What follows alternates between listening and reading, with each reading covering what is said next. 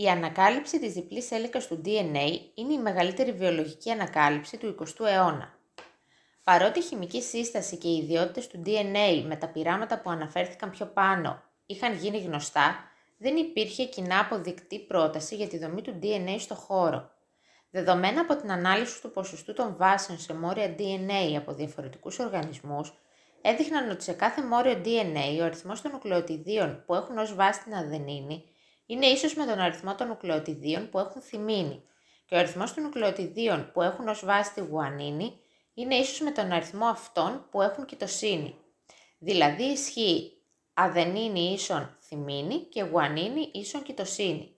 Επίσης βρέθηκε ότι η αναλογία των βάσεων αδενίνη και θυμίνη προς γουανίνη και κοιτοσύνη διαφέρει από είδος σε είδος και σχετίζεται με το είδος του οργανισμού.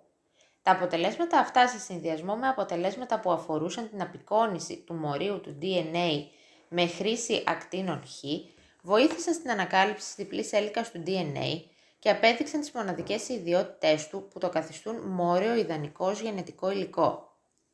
Η ανακάλυψη της διπλής έλικας του DNA είναι η μεγαλύτερη βιολογική ανακάλυψη του 20ου αιώνα.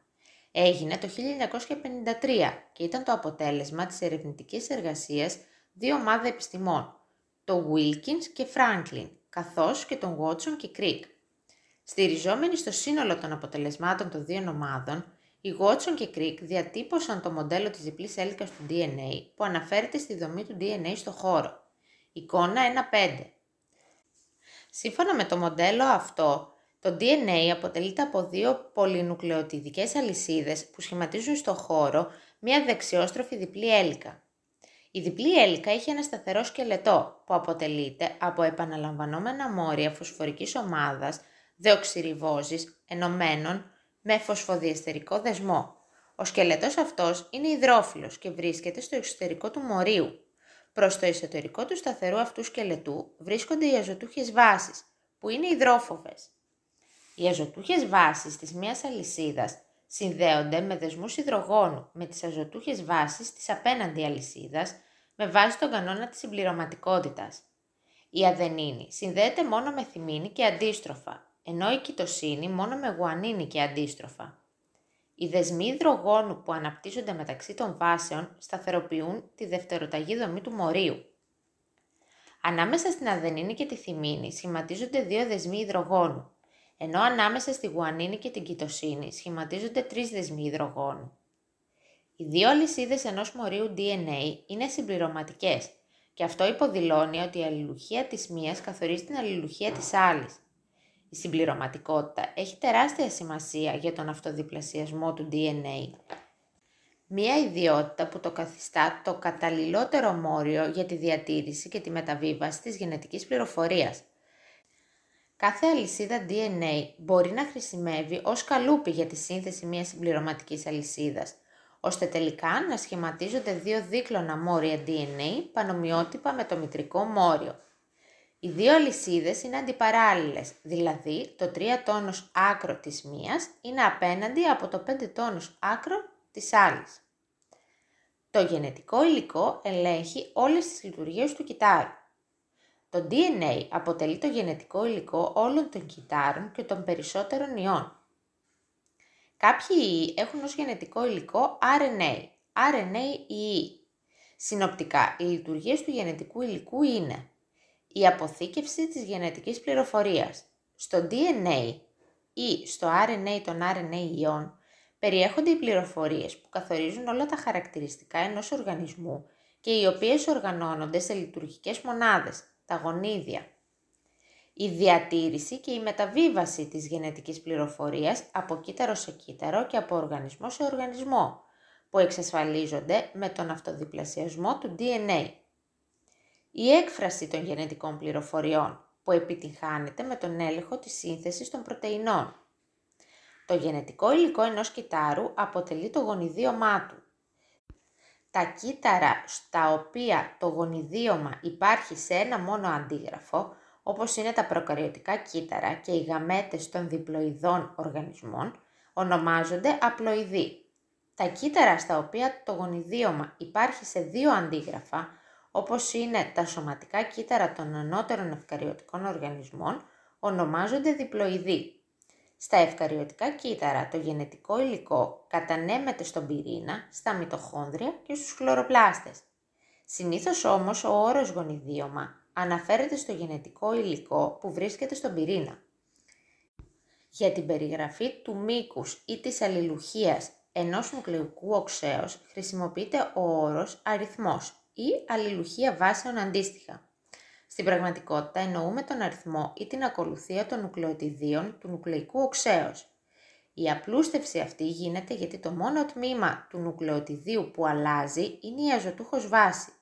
Έτσι αναφέρεται ότι ένα μόριο DNA έχει μήκος 2000 ζεύγη βάσεων επειδή είναι δίκλωνο, ενώ ένα μόριο mRNA έχει μήκος 2000 βάσεις επειδή είναι μονόκλωνο.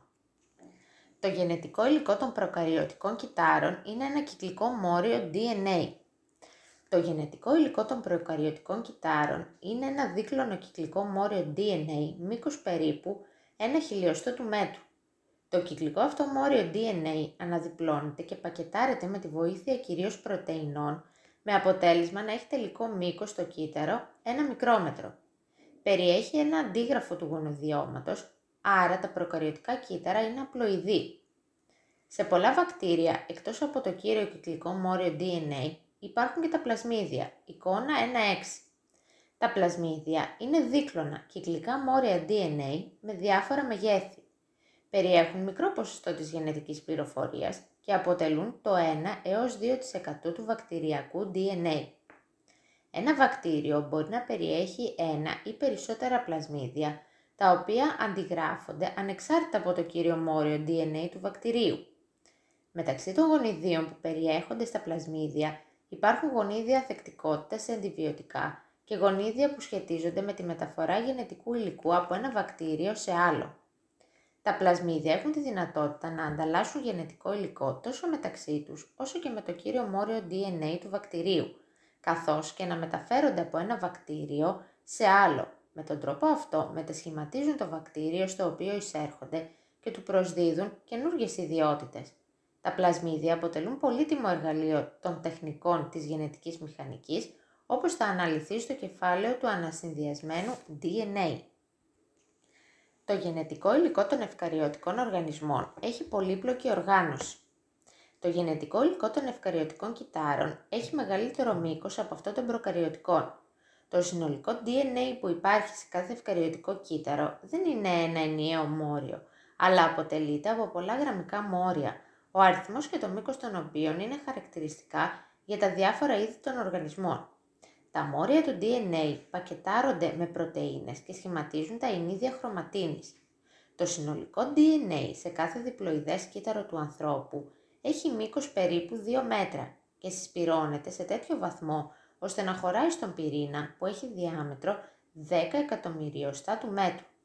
Στο ηλεκτρονικό μικροσκόπιο, ύστερα από ειδική επεξεργασία, τα ενίδια χρωματίνης μοιάζουν με κομπολόγια από χάνδρες Κάθε χάνδρα ονομάζεται νουκλεόσωμα και αποτελεί τη βασική μονάδα οργάνωσης της χρωματίνης.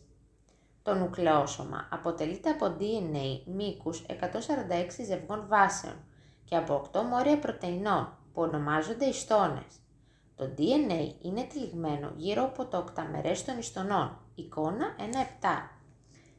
Τα νουκλεοσώματα αναδιπλώνονται με αποτέλεσμα το DNA να πακετάρεται σε μεγαλύτερο βαθμό σχηματίζοντας τελικά τα ινίδια της χρωματίνης.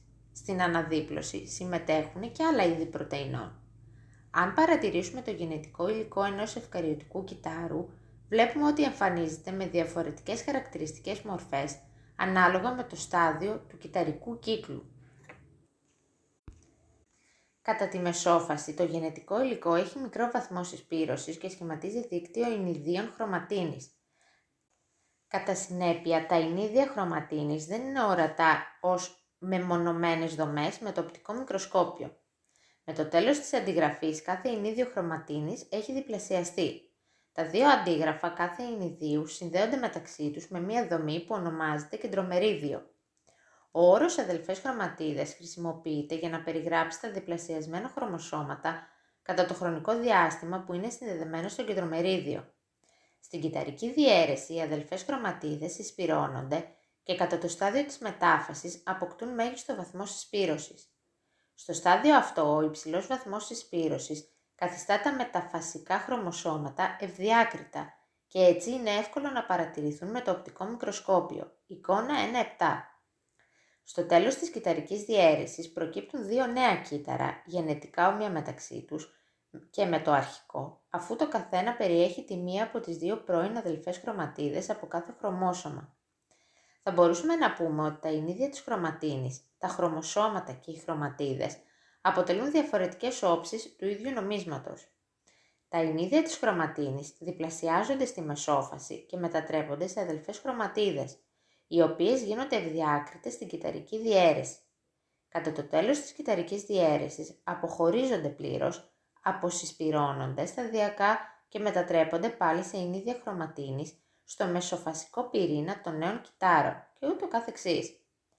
Παρόλες όμως τις μορφολογικές αυτές μεταβολές, η χημική σύσταση του γενετικού υλικού παραμένει αμετάβλητη.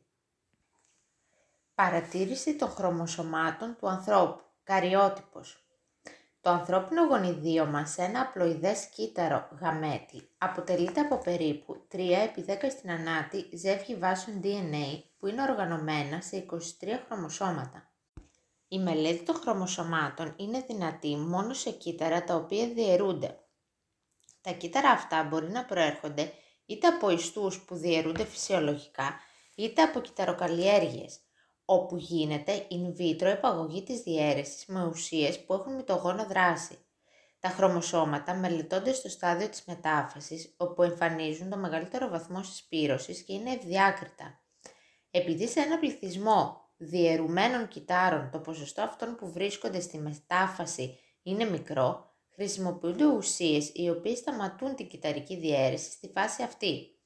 Στη συνέχεια τα κύτταρα εποάζονται σε υποτονικό διάλειμμα ώστε να σπάσει η κυταρική τους μεμβράνη και τα χρωμοσώματά τους απλώνονται σε αντικειμενοφόρο πλάκα.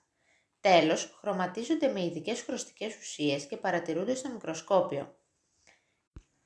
Κάθε φυσιολογικό μεταφασικά χρωμόσωμα αποτελείται από δύο αδελφές χρωματίδες οι οποίες συγκρατούνται στο κεντρομερίδιο. Το κεντρομερίδιο διαιρεί κάθε χρωματίδα σε δύο βραχίονες, ένα μεγάλο και ένα μικρό. Τα μεταφασικά χρωμοσώματα ενός κυτάρου διαφέρουν μεταξύ τους ως προς το μέγεθος και ως προς τη θέση του κεντρομεριδίου. Τα χρωμοσώματα ταξινομούνται σε ζεύγη κατά ελαττούμενο μέγεθος. Η απεικόνηση αυτή αποτελεί τον καριότυπο. Ο αριθμός και η μορφολογία των χρωμοσωμάτων είναι ιδιαίτερο χαρακτηριστικό κάθε είδους. Στον άνθρωπο τα φυσιολογικά αρσενικά και θηλυκά άτομα έχουν στον πυρήνα των σωματικών τους κυτάρων 23 ζεύγη χρωμοσωμάτων. Το ένα χρωμόσωμα κάθε ζεύγους είναι πατρικής και τα άλλα μετρικής προέλευσης και ελέγχουν τις ίδιες ιδιότητες. Από τα 23 ζεύγη, τα 22 είναι μορφολογικά ίδια στα αρσενικά και στα θηλυκά άτομα και ονομάζονται αυτοσωμικά χρωμοσώματα. Το 23ο ζεύγος στα θηλυκά άτομα αποτελείται από δύο χ χρωμοσώματα, ενώ στα αρσενικά από ένα χ και ένα ψ χρωμόσωμα. Το ψ χρωμόσωμα είναι μικρότερο σε μέγεθος από το χ. Τα χρωμοσώματα αυτά ονομάζονται φυλετικά και σε πολλούς οργανισμούς συμπεριλαμβανομένου και του ανθρώπου καθορίζουν το φύλλο. Στον άνθρωπο η παρουσία του ψύχρωμου σώματος καθορίζει το αρσενικό άτομο, ενώ η απουσία του, ενώ η απουσία του το θηλυκό άτομο. Έτσι, ένα φυσιολογικό αρσενικό άτομο έχει 44 αυτοσωμικά χρωμοσώματα και ένα ζεύγος χύψη, ενώ το φυσιολογικό θηλυκό 44 αυτοσωμικά και ένα ζεύγος χ.